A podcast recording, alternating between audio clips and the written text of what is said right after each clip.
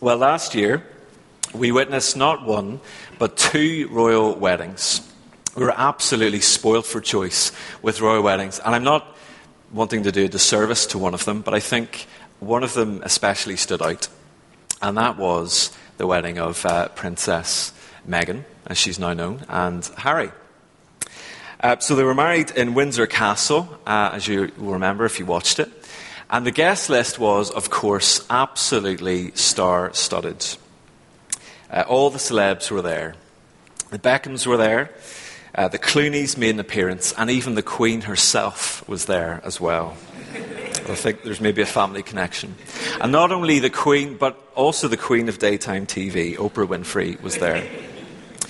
And so there's a lunchtime reception for 600 guests, and they had a menu of uh, smoked salmon canapes, pea and mint risotto, and slow roasted Windsor pork. And that was followed by creme brulee tartlets and champagne macaroons. So it was a very fancy and a very tasty feast. And that was all before the evening reception. The guests had to give up their phones to ensure uh, that there was privacy, and they were treated to more champagne, more appetizers. And then the actress uh, Idris Elba, who you might know from the TV series Luther, uh, he's also a DJ, very talented man. Uh, so he provided the music for the night, and James Corden, He's maybe not such a talented man. Uh, he, he, did, he did the stand up. It's maybe a bit unfair. Uh, so it was a celebration with the best food, plenty of glamour, and world class entertainment, depending on your taste in comedy. And so one guest said, It was so magical, none of us wanted to leave. It was so magical, none of us wanted to leave. Now, I wonder this morning if you had received an invitation to this royal wedding, what would you have done? I don't know what you think about the royal family. You might have very strong opinions either way, but I think for a lot of us, this is quite an easy question. Of course, we would go. We wouldn't have to think about it for very long. You might, like me, not really care about what the dress looked like, but to enjoy a day sitting on the lawn of Windsor Castle in the sunshine, eating canapes, spotting a few celebs, sounds like quite a tempting offer. To be there for this historic day when the whole world is watching be quite a good thing. So, what would you do? Well, this morning we're looking at this story that Jesus tells in Luke chapter 14, and it's about an invitation not to a royal wedding, but to a great banquet. And there are three aspects that I want to look at uh, today. Firstly, there's the great banquet itself and what that represents. Secondly, we'll look at the response to the invitation to this uh, feast from some of the guests. And then finally, we'll look at this new offer that's made by the host of the banquet. But before we get to that, we'll need to talk a little bit about the context of this story. So we're told in verse 1 of chapter 14 that Jesus is telling this story at the house of a prominent Pharisee. And so, gathered around the table are these Pharisees and these teachers in the law. They are the religious elites in Jewish society at that time. And so, Jesus is speaking to his host and he's advising him about who should be invited to dinner. And he says in verse 12 When you give a luncheon or a dinner, do not invite your friends, your brothers or sisters, your relatives, or your rich neighbors. If you do, they may invite you back, and so you will be repaid. But when you give a banquet, invite the poor, the crippled, the lame, and the blind, and you will be blessed. Now, one of the guests who's listening to this says to Jesus in verse 15, Blessed is the one who will eat at the feast in the kingdom of God. Jesus replied, A certain man was preparing a great banquet and invited many guests. At the time of the banquet, he sent his servant to tell those who had been invited, Come, for everything is now ready. So there are a couple of things that we can see from these two verses. And firstly, the big question is well, what does this banquet represent? What is Jesus talking about when he talks about this banquet? Well, it represents the celebration that will happen in the kingdom of God. And we know this because of the verse before, because one of the dinner guests says, Blessed is the one who will eat at the feast in the kingdom of God. And up until this point, Jesus had been talking about really a, an ordinary, everyday kind of dinner, a physical kind of dinner that you would eat. But now this guest has spoken about a spiritual feast. And so Jesus begins to tell this story about the banquet in the kingdom of God. And it's a banquet of celebration and provision. In the 1970s, there was a book called Rich Christians in an Age of Hunger. And it was a call for Christians, especially in the West, to really take seriously the problem of worldwide poverty and to do something to reduce it. And that remains, as we know, a very big problem for lots of people in the world today. And it's something that as Christians we should take seriously. But another great need is spiritual hunger, because that's a condition that affects every single one of us. As people who are naturally sinful and naturally created for God, we have this hunger, this spiritual hunger for God, and we are in desperate need of spiritual nourishment. And God has made this, what this image tells us is that God has made this incredible provision, this banquet for us to feed us, to nourish us. And so, what we find in the kingdom of God is peace and reconciliation with God. Jesus said in John chapter 6, I am the bread of life. Whoever comes to me will never go hungry, and whoever believes in me will never be thirsty. So, Jesus is the one who provides us with access to this spiritual feast. And not only that, but He is the one who Himself is that spiritual nourishment. He is our bread of life. As the commentator Matthew Henry said, uh, the grace of the gospel will be food and a feast for the soul of man. It'll be food and a feast for the soul of man. And so we need this spiritual nourishment. At times we can feel it, at other times we maybe don't feel it. But regardless of how we feel, the reality is that we need this spiritual fulfillment and we can only find it in Christ. And whilst we find nourishment in this life, which in the end is only temporary, ultimately one day we'll be satisfied when we enter the fullness of God's kingdom. And that's a place where there'll be no more hunger, no more pain, no more suffering in the eternal kingdom of God. And so, what this image of the great banquet tells us is that God has given us this rich provision of grace, and it's infinitely greater than any feast or any banquet that we can have on this earth, even a royal wedding, because it's eternal and it satisfies us at the deepest level of who we are. Secondly, what we're told in, in this verse, in verse 16, is that the Master, who is God, invited many guests to the banquet. And so, this invitation that goes out, it's not an exclusive one. There is no VIP list to this, uh, to this banquet. It's not just given to a select few people because they're somehow worthy of the invitation. No, this invitation goes to the many. And the offer of salvation that comes to us as human beings is incredibly broad. God isn't looking for people who, who seem to have it all together because the reality is that no such person exists.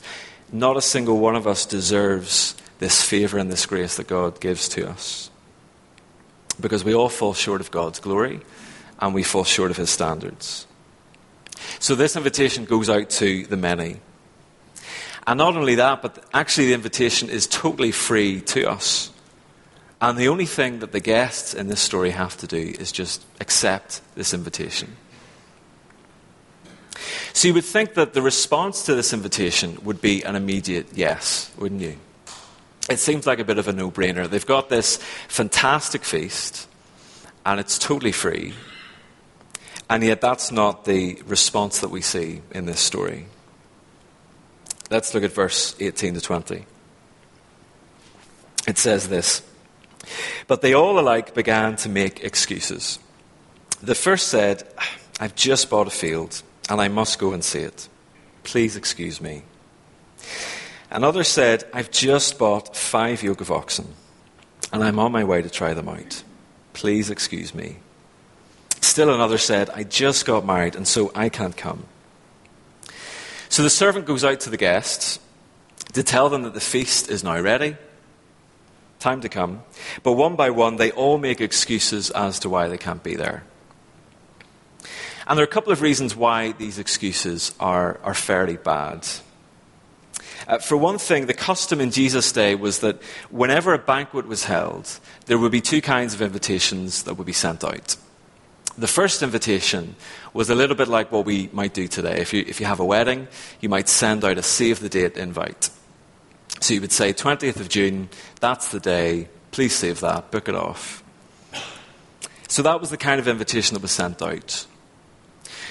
So these guests would have known full well when the banquet was going to come. The second kind of invitation would be actually on the day when a servant would be sent out to tell them, now everything's ready and you can come. So presumably they'd agreed to come the first time, but when the actual time came, they refused to go. But another thing is that the excuses themselves are fairly weak. For the person who bought the field and said, Well, I need to go and, and check this field out, well, the question is, well, surely you would have checked it out before you bought it. And the same thing goes for the person who, who bought the oxen surely you would have done your, your due diligence and seen to see what you're actually buying before you, you buy it. And as for the third guest, well, getting married, of course, it's a big deal, but it's no reason to miss this particular dinner. And so these excuses were really the first century equivalent to somebody saying, I'm sorry, I can't come. I'm washing my hair right now. They were weak. And all three of the dinner guests show an excessive focus on the things of this life, don't they? They're not in themselves bad things that they're focusing on. Owning lands or buying cattle, getting married, these are all good things. But they've become a distraction from the much, much greater thing.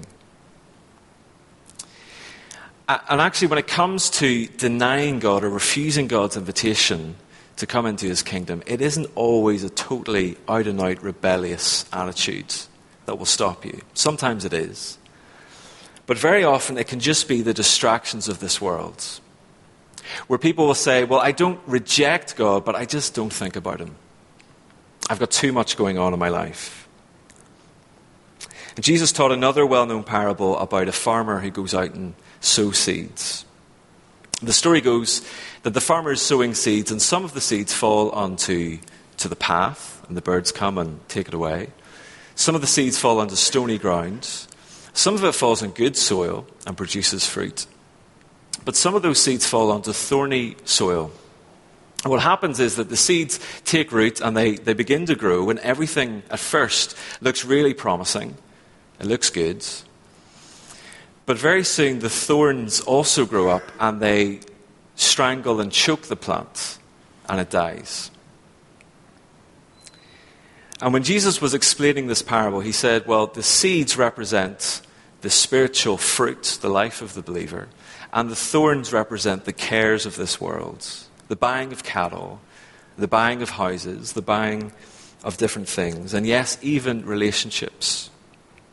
They are the things that can suffocate the spiritual life of the believer. They're not bad things. Please don't misunderstand me. They're not wrong things, but they can become totally disastrous when they take over the rightful place that only God can take. J.C. Ryle put it very well when he said this It's not ignorance of religion that ruins most men's souls, it is love of this present world. It is excessive attention to things which in themselves are lawful. Excessive attention to things which in themselves are lawful. And that's exactly what we see here with these three guests. They're focused so much on their own concerns that they lose out on the invitation to something much, much better. And I think that this parable is a warning to us, even as Christians, that we don't uh, miss out on God's kingdom because we're just so focused on our own concerns. You might be a Christian here this morning, and you might think, well, I've already accepted God's invitation to this great banquet. I'm looking forward to it. And so this story doesn't really apply to me. It might apply to other people, but it's not for me. And what I would want to say is not so fast. Not so fast. Because there are two aspects to the kingdom of God there's the future, eternal aspect. And this is the part that we usually think of when we talk about the kingdom of God that one day we'll be with God in heaven forever, enjoying his presence. But there also is the, the present day reality uh, of the kingdom of God. And this is sometimes called the now and the not yet of the kingdom. So when we pray the Lord's Prayer, we say, Lord, your kingdom come, your will be done on earth as it is in heaven. What we're effectively saying is, God, we want your kingdom to come to this earth right here and right now. And we see the church as effectively an outpost of God's kingdom on this earth. So, this story serves as a warning to us as Christians. We may have accepted the invitation to God's kingdom, and that is wonderful. We've accepted that Jesus has died in our place. But do we run the risk of saying, God, I don't want to join in with your kingdom right here and right now? Not, not just yet. I've got other things really to, to get focused on and to sort out. I've got my career to really build. I've got properties that I need to invest in. Lord, I've got my relationship that I need to focus on. There are so many distractions that can get in the way of our commitment to God. They're good things and they're God given gifts. But when we turn them into the ultimate things, then they become idols. And this, I think, is a real challenge uh, to us, especially when we live in a culture which tells us that we should define ourselves by how much we earn, how big our house is, what kind of phone we have, how big our car is, or maybe how good our relationships make us feel. In a consumer driven, materialistic culture, you are what you buy. And in a culture that's obsessed with sex and with relationships, we can feel that we're never quite happy unless we find that perfect person. And the reality is that that perfect person does not exist. And so we're defined by either what we buy, how big our salary is, or who we're dating. And so the question is not, well, how do we get rid of these things? No, no, they're not bad things. The question is, do we adore this stuff more than we adore Jesus himself? Do we own our possessions, or do our possessions own us? And have we let the cares of this world come in and choke us to the point where we're not even willing or able to serve the Lord anymore? I think a really useful thing to do uh, sometimes is just to sit down and review uh, our lives to see, well, how much time am I actually investing in God's kingdom? Perhaps that's something we could do this week. Ask yourself, how much time am I actually giving to God versus just time that I'm spending on other distractions? How much of my money is going to myself and my own desires rather than to God's. And being honest, I have to say that so often, whenever I think about this, my heart is wrapped up in the things of this world but it leads us to being totally ineffective in God's kingdom. And we have to keep on putting to death the idols of our hearts so that we can be more faithful. But you might be here this morning and you're not yet a Christian, you've not yet made that commitment. Uh, and perhaps you've heard the message of Jesus before. But you think to yourself, well, there are more pressing things at the minute there are things that actually take up my time. And uh, can I just encourage you to think about something? And this is a fact of life, no matter who you are or what your beliefs are, this is just a reality. That the career that you have right now, it might look very secure and very satisfying, but it will not last. Retirement day will come one day. And the property portfolio that you might have, it might be absolutely tiny, it might be nothing or it might be quite substantial. The bank balance that you have might be quite healthy, but in the end, it will not last either. All the money that we have, all the things that we have, in the end, will end up in somebody else's hands. And the relationships that you have with, with that significant other or with your family and friends, those are really important things. They're really important. But even those will not save you and they will not satisfy you ultimately. Because there's nothing better, truly nothing better, than accepting this invitation into God's kingdom and enjoying His presence forever. So let's continue with the story. There's the new offer that's made in verse 21 to 23. The servant came back and reported this to his master. Then the owner of the house became angry. So the servant returns and passes on the message from the excuse makers to the master of the banquet. And the reaction is anger. And it's justifiable anger because this invitation is so great and it's totally free, and yet it's been thrown back in the master's face. And in fact, although we know that this invitation to us is totally free, it actually came at a really great cost to the Master. Because we know that God had to sacrifice his only Son, Jesus, in the most painful way imaginable, so that we could get access to this, this banquet. And so this feast has now been rejected. And verse 21 continues He became angry and ordered his servant, Go out quickly into the streets and alleys of the town, and bring in the poor, the crippled, the blind, and the lame. Now, if we think back to where this story was being told, uh, we're told in verse 1 it's the house of a prominent Pharisee. And so around the dinner table are these uh, Pharisees, these teachers of the law. And so when one of them says, Blessed is the one who will eat at the feast in the kingdom of God. Well, the unspoken assumption is, well, Jesus, we're the kind of people who are going to be there, right? If anyone's going to be there, the Pharisees think it's going to be us. We know the law, we observe it, we teach it to other people, we're righteous people. Surely, Lord, if there's going to be a VIP list to that banquet, we're going to be on it. And so, this story that Jesus tells, I think, would have come as a real shock to them. Because after being turned down by the first guests, the master then says, Go out into the streets and the alleys, bring in the poor, the crippled, the blind, and the lame. So, who then are the initial guests in the story? Well, they are the Jews. They include the Pharisees who Jesus is talking to in this story. And the Jews, as we know, are the, the people who've been invited to this, uh, to God's kingdom. They're the ones who've been chosen as God's special people. And yet many of them chose to disobey God and reject his offer of being part of the kingdom.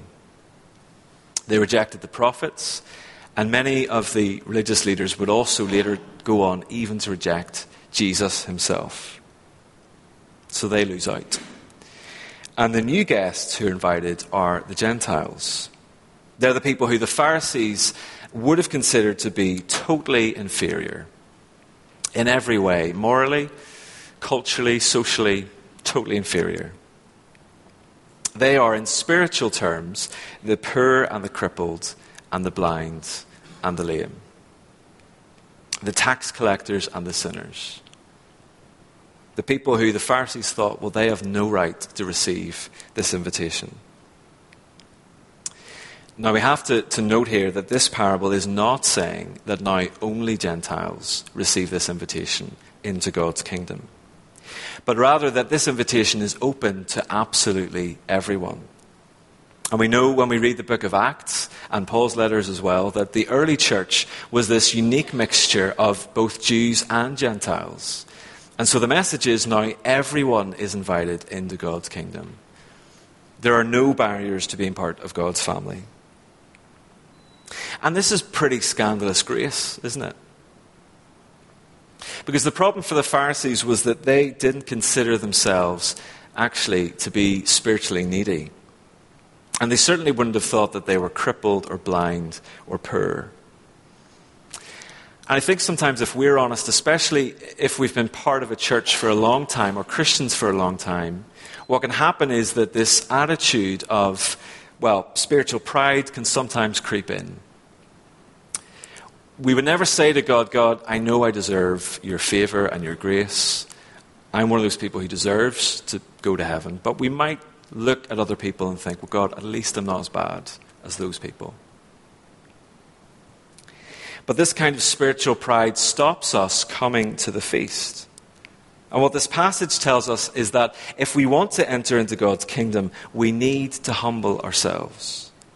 We need to realize that we are desperately spiritually needy. It doesn't matter if you were born into a Christian family or how long you've been going to church for. We are always those people who are spiritually lame and poor. And that's always the case. We'll never reach a point where we get beyond this, where we can say, Well, Jesus, I have enough grace now, and so I don't need you anymore.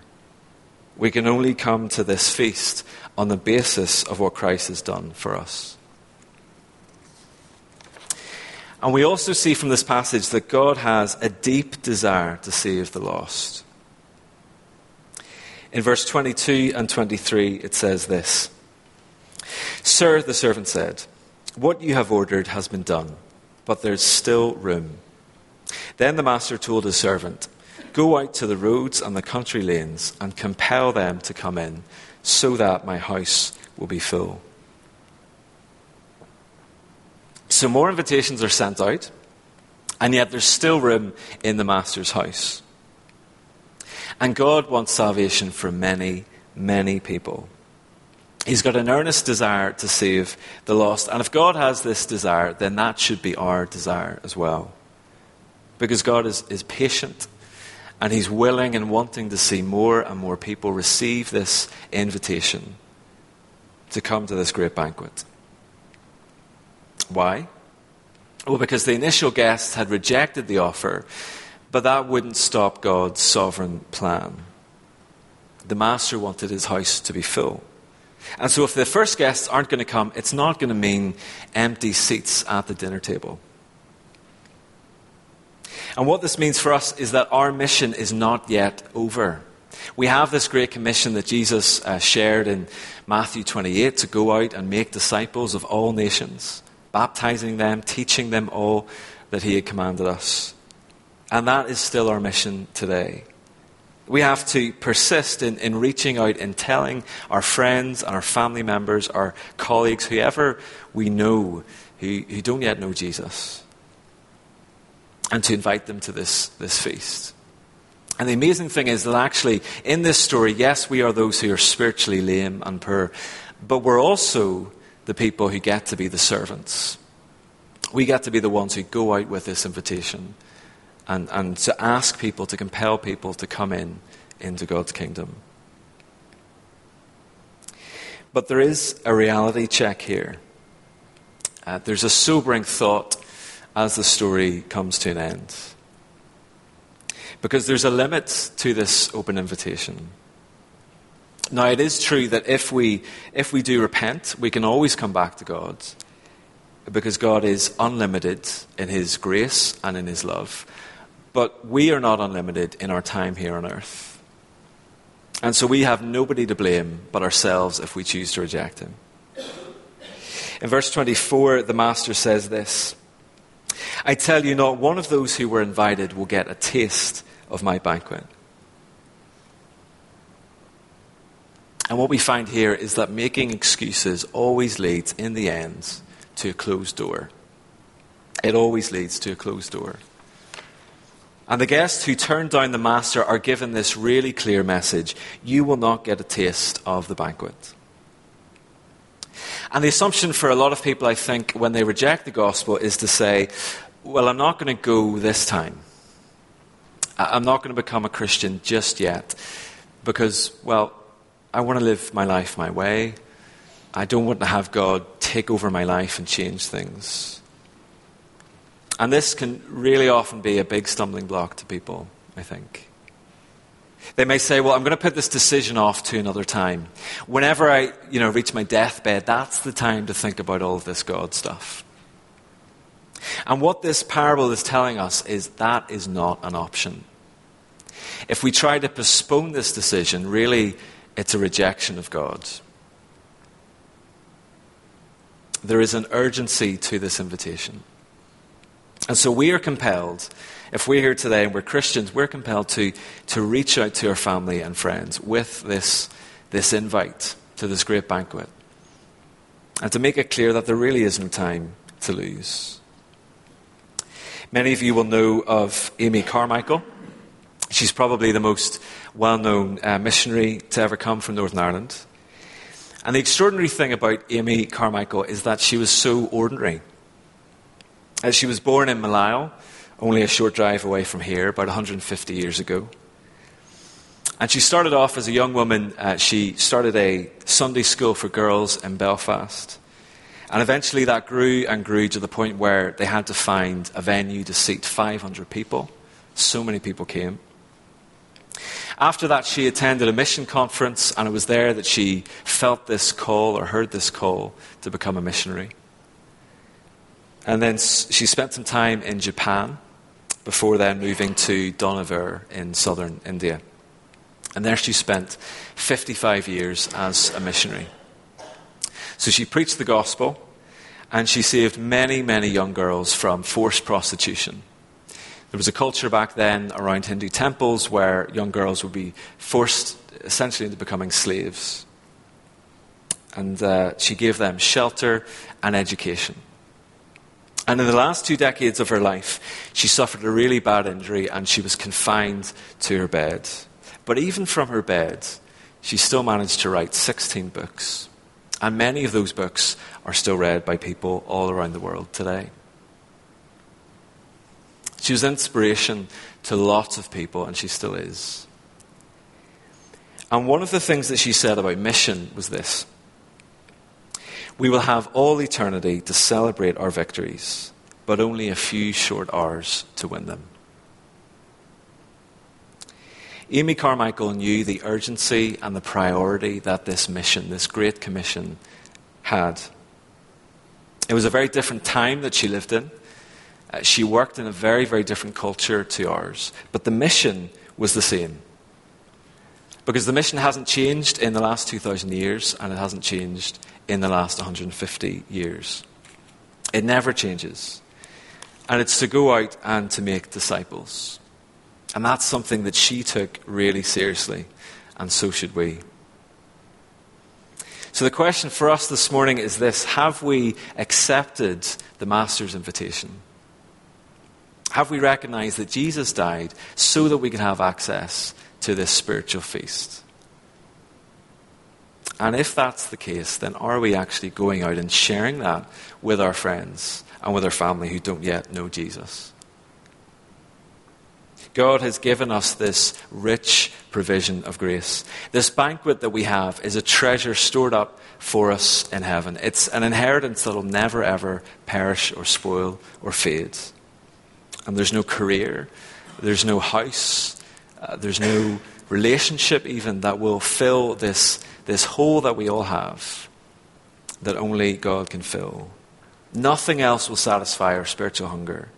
And nothing can compare to the glory and the majesty and the richness of that feast. And one day we will experience the fullness of that in God's kingdom. Let's pray.